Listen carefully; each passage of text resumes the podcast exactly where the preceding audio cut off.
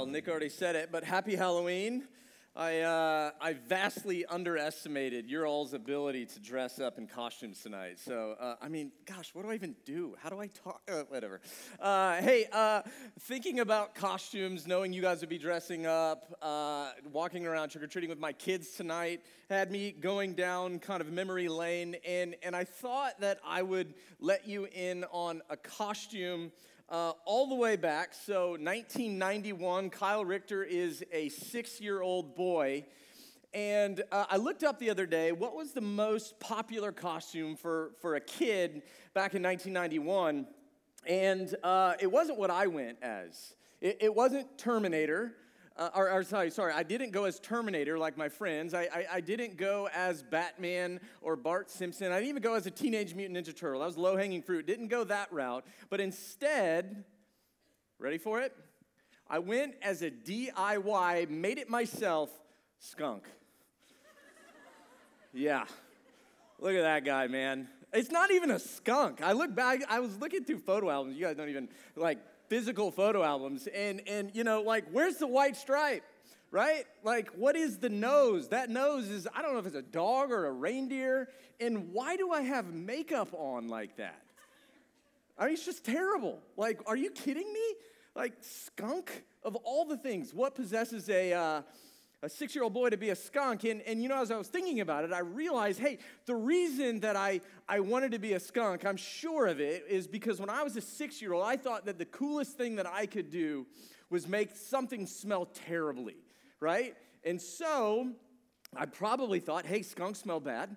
Uh, what if I got a, a spray bottle and I dumped all the nasty things that I could find in my house into a bottle and then when I knocked on the door of people's houses, just spray it all over and really get them. So here's a photo of, of my spray bottle. Apparently it rained that night, so now I have a trash bag on as a skunk. Um, but you see my bottle, and, and what's, I, t- I promise you, what's inside this thing is putrid, right? And, and it worked masterfully, right? People would open the doors, oh my gosh, what is that? And then I'd be like, I'm a skunk. And they'd be like, get out of here. And I think throw candy at me probably.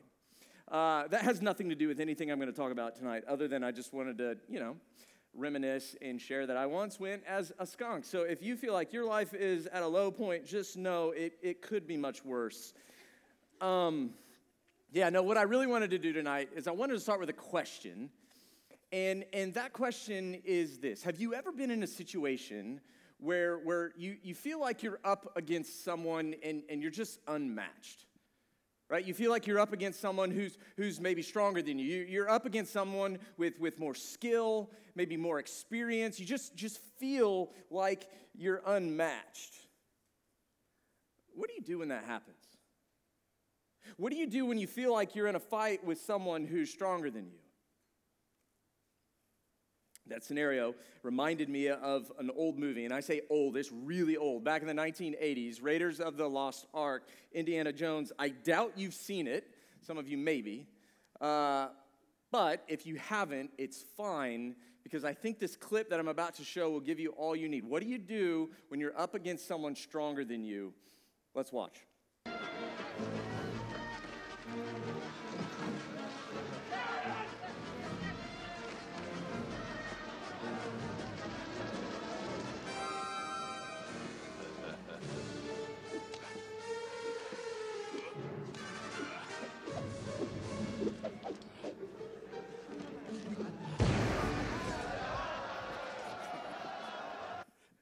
Pretty ridiculous. You got to laugh at that a little bit, right?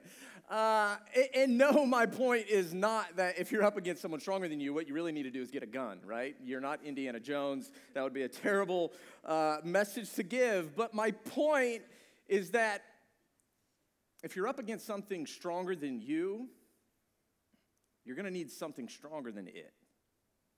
If you're up against something stronger than you, you're going to need something stronger than whatever it is. And the reason I say that is because that's exactly what we see in our passage tonight. I say passage, but, but really it's two passages, two stories on the same day. And the first goes like this picking up in Mark chapter 4, verse 35. On that day, when evening had come, Jesus said to them, the, the disciples, He said, Let us go across to the other side of the Sea of Galilee. And leaving the crowd, they took him with them in a boat, just as he was. And other boats were with him.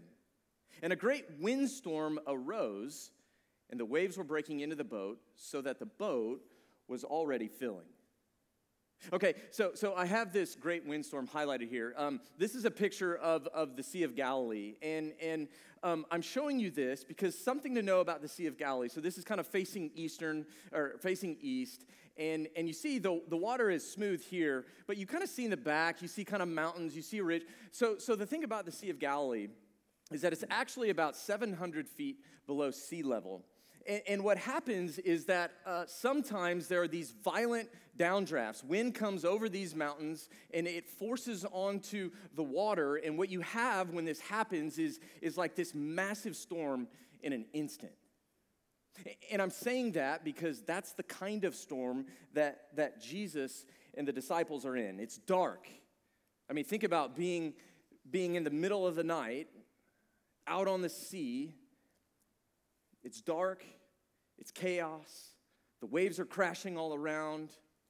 And, and, and this, is, this is what happens. This is what we see. But Jesus was in the stern, asleep on the cushion. And the disciples woke him and said to him, Teacher, do you not care that we're perishing? Now, I want you to remember for, for, for a second. Remember um, when, when Jesus calls the disciples, at least some of them, when Jesus calls the disciples to come follow him earlier in the Gospels, so early in the Gospel of, of Mark, early in some of the other Gospels, when Jesus sees these guys, some of them at least, for the first time, what are they doing? Anybody remember? What were, what were they doing? Fishing. They were fishermen, right? So, so the reason I say that is because they weren't just fishing on any lake, they were fishing on this lake. They've had experience with it. They've been through a storm or two or ten. But something this time is different. You see, they said that they're afraid for their lives. They say to Jesus, they say, Jesus, we're going to drown. We're perishing. We're going to die. Do you not care? Do you not care, Jesus? Now, I was reading this passage again, and I thought, you know, what would it be like to be in this situation? But then I realized, you know, this, this was their question, right? In the middle of this storm, this is their question. But, but I realized that, that for some of us here tonight, it's our question too. It, it's our question too. Jesus, do you not care? Jesus, don't, don't you care about my loneliness? Jesus, don't you care about my anxiety? Don't you care about my depression? Don't you care that my family seems like it's falling apart? Don't you care that I can't find the job that I thought I was going to find in the city that I wanted? Don't you care that I haven't gotten an internship yet? Jesus, don't you care about my breakup? Jesus, don't you care about my pain, my suffering? Jesus, don't you, don't you care? See, it's not just their question, it's our question too. Several years ago, I don't think they do it anymore, Amazon released um, the, the kind of most highlighted quotes of Kindle, kind of all time up to that point. I think it's like 2014, 2015, something like that. Do you know what the most, high, at least one of the most highlighted quotes of all time was up, up to that point? It was this one right here. It's a line from Catching Fire in the Hunger Games. Katniss Everdeen says, Because sometimes things happen to people and they're not equipped to deal with them. Sometimes things happen to people and they're not equipped to deal with them. See, I know that there are storms happening in some of your lives right now that you're up against something that's stronger than you and you're not equipped to deal with it. And so the question becomes when the storm is raging, when the, when the sea is, is, is raging all around us, when the waves are crashing, when the wind is blowing, when it feels like we're in a dark, chaotic, dangerous storm, what do we do? Who do we turn to? Is it something to numb the pain? Is it a is it a bottle to help us forget whatever the thing that we're going through is? Is it just another screen to distract us from whatever the storm is? And what do the disciples do? This is the next verse. They go to Jesus. And they wake him up. And what does Jesus do? He rebukes the wind and says to the sea, Peace, be still. And the wind ceased, and there was a great calm. Now, we read this, and I, and I think that we probably go through it pretty quickly. but, but can you imagine being on this boat for a second? Can you imagine being in the middle of a storm on a tiny little boat? This isn't some massive boat, it's a tiny little boat. And they're on the Sea of Galilee in the midst of a storm. And can you imagine in one moment, you're in the kind of storm that you literally think you're going to die? And then the next moment, the storm is completely gone. It's totally calm. And how, by the way, is that storm gone? How is that water totally calm? It's not because time has elapsed. No, it's because of the power of the word of Jesus. He looks at a storm, he looks at a wind, and he says, Peace, be still. I want us to think about that for a second. Jesus speaks to a storm, he tells the wind to stop, and it stops stops. And then he turns to his disciples and he says this He says, Why are you so afraid? Have you still no faith? They were filled with great fear and they said to one another, See, see, they were afraid at first of the storm. Now they're afraid of the guy that can stop the storm. Who then is this? That even the wind and the sea obey him. See, they've never seen any, they've been on this lake, they've been in this kind of boat, they've never seen anything like this because they've never seen anyone like him. And they asked themselves, Who is this? Who is this? Who speaks to a storm with that kind of authority? Who commands the storm with that kind of power? The one who made it the one who made the wind and the waves and the water and our world. That's who. Psalm 89, it says this, picking up in verse 8. O Lord God of hosts, who is mighty as you are, O Lord? With your faithfulness all around you, you rule the raging of the sea. When its waves rise, you still them. The heavens are yours. The earth is also yours. Yours. The world and all that is in it, you have founded them.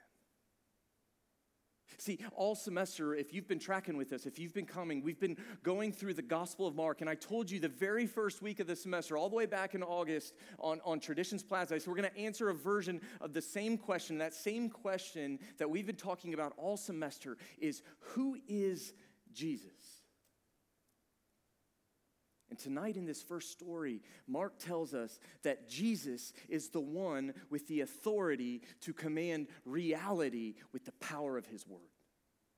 Jesus is the one with the authority to command reality with the power of his word.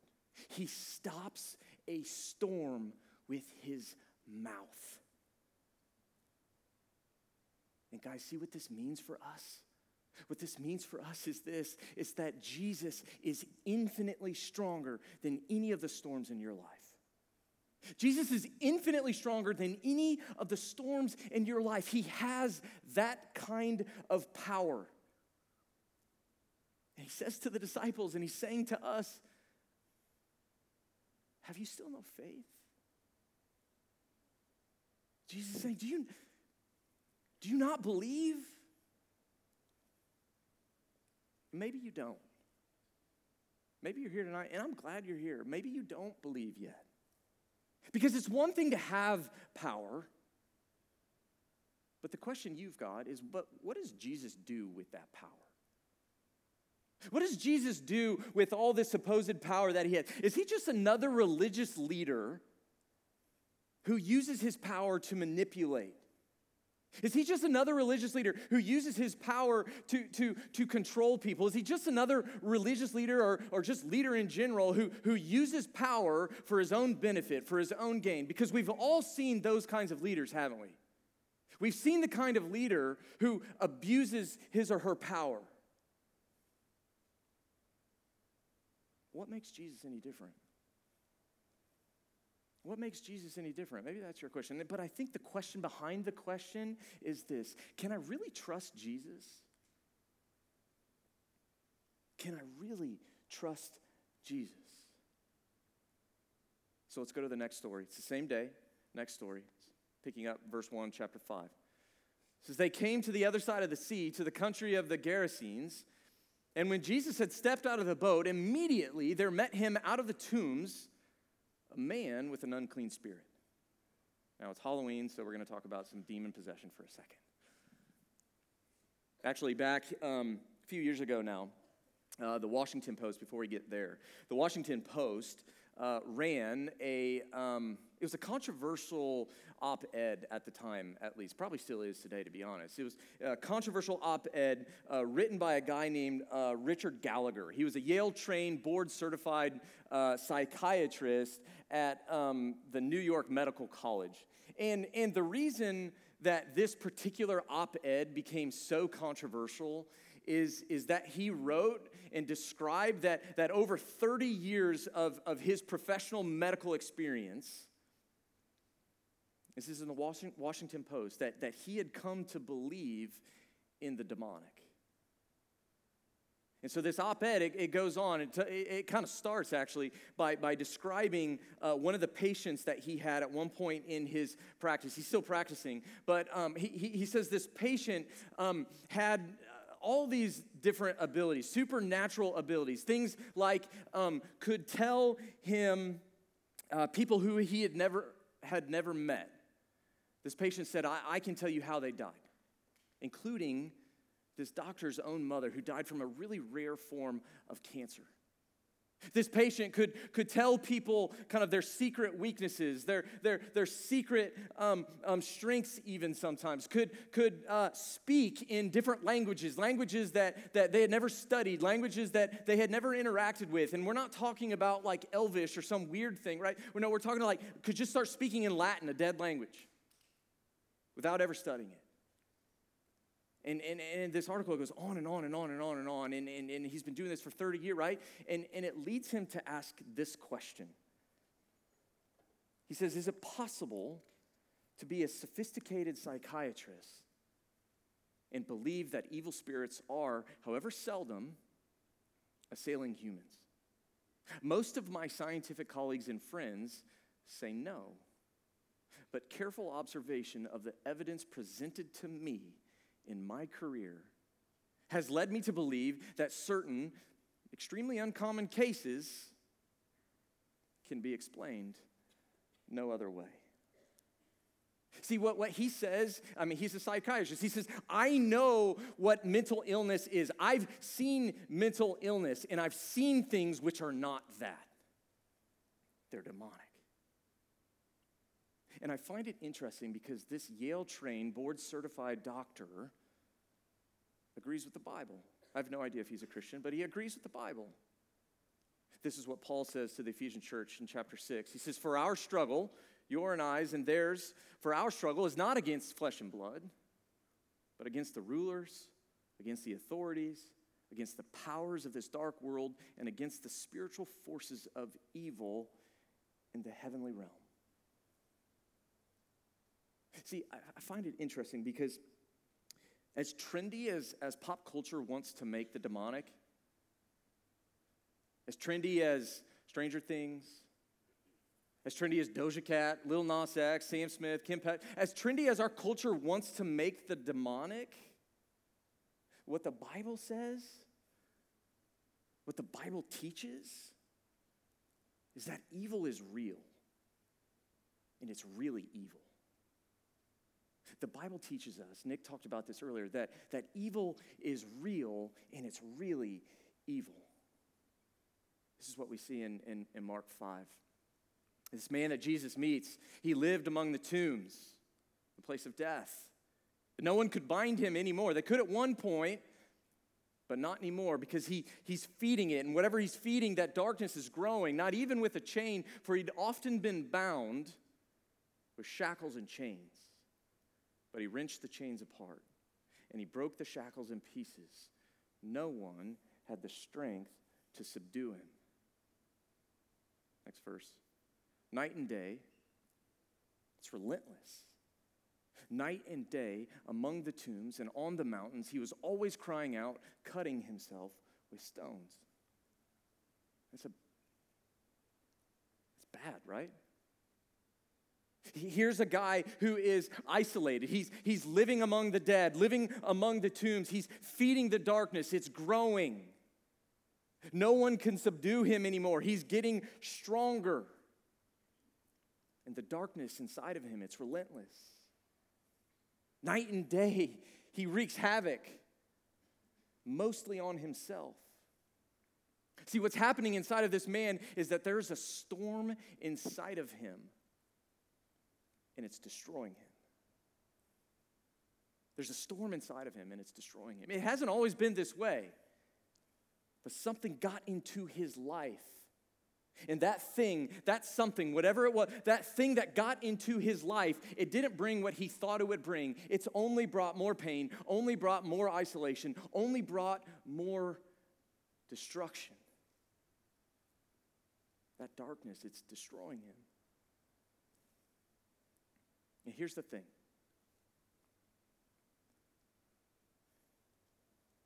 some of you right now, you, you know exactly what I'm talking about because it's true of your life too. It's happening in your life. I, I'm, I'm not saying that you've been possessed by a demon. It's not what I'm saying. But what I am saying is that for some of you, maybe many of you, something has gotten into your life. And that's something, it hasn't brought light, it's brought darkness. And it hasn't brought the comfort, it hasn't brought the happiness, it hasn't brought the peace that you thought it would. Instead, all it's done, all it's doing, all it will continue to do is bring more pain, more isolation, more anger, more shame. You know what this guy's going through because you've got a storm inside of you and it's threatening to destroy you. And so the question becomes the question that I think this passage raises is what is Jesus going to do with someone like that? Maybe that's your question. What is Jesus going to do with someone like me? How's he going to use that power? Is he going to use his power to crush me? Is he going to use his power to destroy me? No. That's not what Jesus does with his power. No, Jesus doesn't destroy you, he doesn't crush you. He uses his power to set you free. That's what Jesus wants to do in your life. He wants to set you free. Let's read the rest of the story. It says, And when he saw Jesus from afar, he ran and fell down before him. Now, I find it interesting. This, this man with the demon, he sees Jesus from afar, and what does he do? He goes to Jesus and he falls down at his feet. And the reason he falls down at his feet is because demons can't stand a chance against the king who rules all things. And so this demon possessed man falls before Jesus and crying out in a loud voice, he says, What have you to do with me, Jesus? He knows who he is. Even the demons recognize who Jesus is Son of the Most High God. I adjure you by God, do not torment me. And Jesus asked him, What's your name? And he replied, My name is Legion, for we are many. Now, I, I highlighted this word legion because what, what's happening here is this is a play on words. Because what's going on at, at, this time in the first century is that, that Rome is occupying parts of, of Israel, and they're doing it with a military unit known as a legion. And so this demon is calling itself legion because it's occupying something that is not his, and it's many. And he begged him earnestly not to send him out of the country. Now, a great herd of pigs was feeding there on the hillside, and they begged him, saying, Send us to the pigs, let us enter them.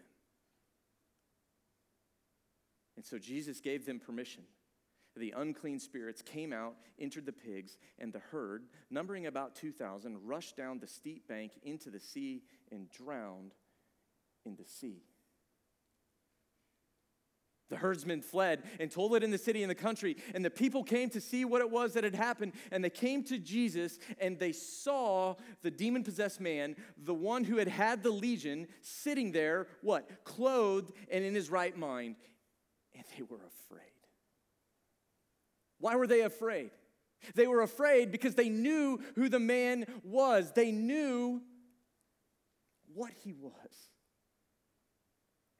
See, see, see, I, I, I, want you to hear me. Listen to me. Some of you here tonight, I know that there's something gripping your life. Your life, you feel like you're trapped inside of a storm. There is a storm inside of you. And I don't know what the storm is. Maybe it's an addiction to porn. Maybe it's guilt from another hookup. Maybe it's the shame of hiding an eating disorder. Maybe it's the jealousy and anger that you constantly feel because you're constantly comparing yourself to other people. Maybe it's the regret of having an abortion. Maybe it's the lies that you continue to tell yourself and others. And so much so, you're lying so much that you're starting to believe that it's actually true. You don't even know what's real anymore because you're just lying.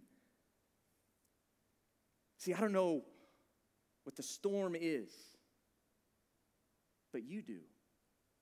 And I know this that you're telling yourself that nobody can know Nobody can know about whatever this storm is. Nobody can know about the thing that's gripping my life because this is what you're saying. If people knew what this thing was, they wouldn't want anything to do with me. If people knew what I was doing, if people knew what I am doing, they're not going to want anything to do with me. Jesus won't want anything to do with me. I want you to hear me say this Jesus wants to set you free. I don't know why you're here tonight, but if this is you, this is what he wants to say to you. Jesus wants to set you free. How do we know? How do we know that Jesus, how do you know, Kyle, that Jesus wants to set me free? Here's how I know because he did it for someone way worse than you. He did it for someone way worse than anything you've done, anything you're doing. This man in Mark chapter 5, someone that everyone at this point in his life had given up on, moved on from, avoided, wanted nothing to do with him. And Jesus frees him because the storm in his life wasn't too much for Jesus, and the storm in your life isn't too much for him. See, Jesus, he wants to set you free. He can because he has the power, and he will if you trust him. If you trust him. And check this out. This is what I find interesting about this story. It doesn't end. Guy's set free, see you later. No, it ends like this Jesus was getting into the boat, and the man who had been possessed with the demons begged him that he might be with him. The guy says, Jesus, can I go with you? Good question. And get this Jesus says, Nah, no, I don't permit that. Can't come with me, but why? Because he says this He says, Go home to your friends and tell them how much the Lord has done for you and how he has had mercy on you. And the man went away and he began to proclaim the Decapolis how much Jesus had done for him, and everyone marveled. It's amazing. Jesus sets him free to do what? To send him out. Sets him free of the storm that's gripping his life. And then he says, Go out and tell everyone what the Lord has done for you. See, that's what Jesus wants to do in your life too. He wants to set you free and send you out so that you can go and tell everyone about what God has done so that everyone will marvel. Isn't that amazing? Isn't it amazing that that's who Jesus is? That, that your storm, whatever the storm inside of you, whatever the storm in your life, whatever the sin or thing that's gripping you, isn't it unbelievable that, that Jesus doesn't say, stay away? Isn't it amazing that Jesus doesn't stiff arm and, and say, get away, or, or, or that he doesn't crush you? That he doesn't destroy you with the power of his word. But he says, No, I want you to be free. Jesus wants you to be free of whatever's gripping you, of whatever's inside of you, of whatever that thing is that you thought would bring life, but it's only bringing destruction. He wants to set you free so that He can send you out. So that when we talk to other people about who Jesus is, everyone will marvel.